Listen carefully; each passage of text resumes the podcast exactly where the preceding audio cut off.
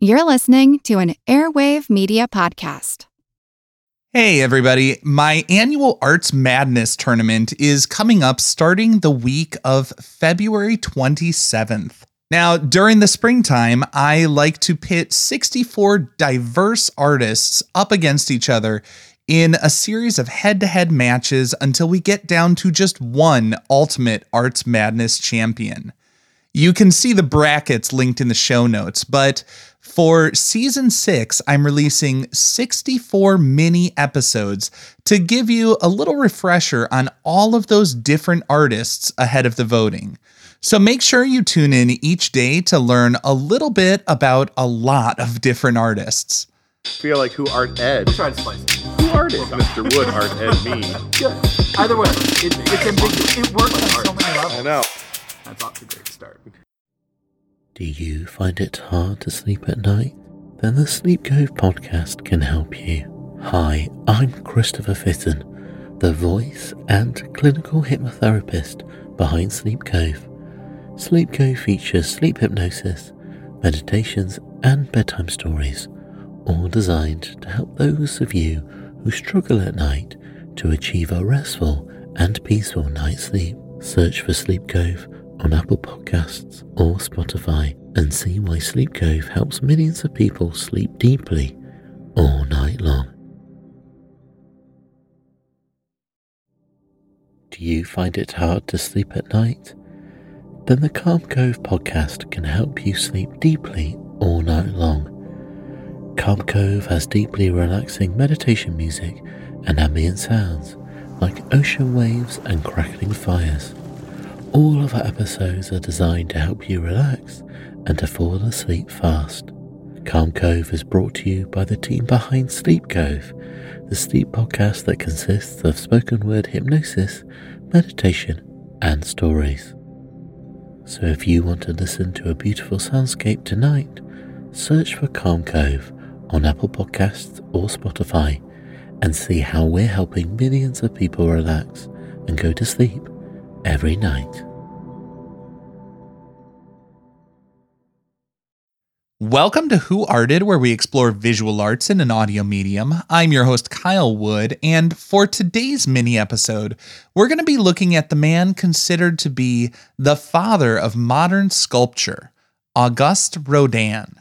In 1877, Rodin exhibited his first major sculpture. It was a life size male figure titled The Age of Bronze. When he showed it at the Paris Salon, critics immediately declared that this sculpture was too realistic, far too lifelike, and they accused him effectively of cheating.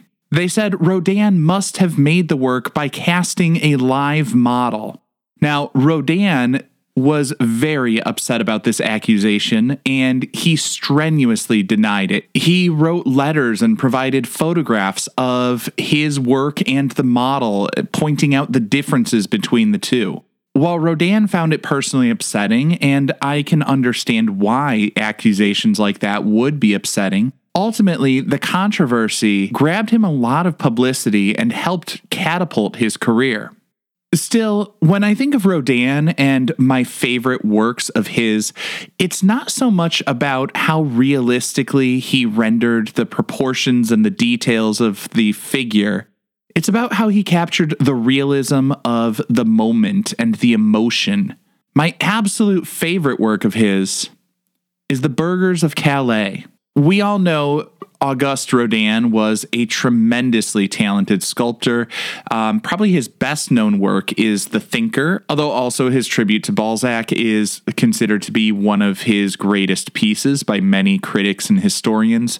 The Burghers of Calais was always a standout to me, and I think it's because of the story behind it. When I first looked at the Burghers of Calais, which was sculpted 1884 to 1895, the piece seems a bit dark. I mean, as I'm looking at it, I see these figures who seem to be in tattered clothing, ropes around one person's neck, and they're in these poses that just they seem largely beaten down. One person has a hands up by their head, almost panicked, while someone else is standing sort of tall and resolute. Now, the reason for that range of emotions is he was trying to capture the reality of what people were experiencing in the Hundred Years' War. For those unfamiliar, Calais is a city in France, and during the Hundred Years' War, England and France were fighting. Edward III of England attacked the city of Calais, France, and after a victory in the Battle of Crecy, uh, the year was around 1346. Edward basically had Calais surrounded.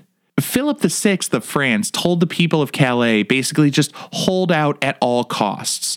Calais is on the coast and it would be a prime location for England to set up basically a landing zone for people to come from the island of England over to France. Calais would be a good spot for them to make their entry and then advance further into the country. So Philip felt like this was a really important strategic city that France needed to hold. The problem is, Philip was not able to break the siege, and the people of Calais were starving. They were surrounded. They had no way to get food and fresh supplies and all of that. So eventually, they were forced to negotiate a surrender. Edward III offered to spare the people if six of the town's leaders would offer themselves up. Burghers, spelled B U R G H E R S, was referring to sort of wealthy towns leaders.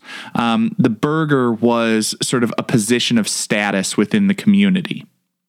So, one of the wealthiest town leaders, Eustace de Saint Pierre, was the first to volunteer himself. And this was something that everybody assumed meant certain death. I mean, to, just to punctuate it, Edward told the people send them out with ropes around their necks. Not exactly subtle. Well, five burghers, as I said, a medieval title, basically leaders in the community, they eventually joined in behind him. So all six of them come out, ropes around their necks, keys to the city and castle in hand. But lucky for them, the Queen of England, Queen Philippa of Hainault, she convinced Edward to show mercy. She was pregnant at the time, and she believed that it would be a bad omen to start their family by committing horrific acts. So she convinced him to spare them. They were willing to make the ultimate sacrifice to save their loved ones, their friends, their neighbors. And ultimately, it came out okay for them. That act of courage was rewarded, they were shown mercy. Now, I think what makes Rodin's interpretations of the burghers of Calais so impactful is that he shows the emotional truth of the moment. He shows the range of emotions that those men must have been experiencing as they were stepping up to save their town. He shows one man standing tall, he shows another sort of cowering. He shows that even people being brave are still afraid. The sort of older, more traditional way of showing these heroic narratives was to show the heroic figure as larger than life, almost superhuman.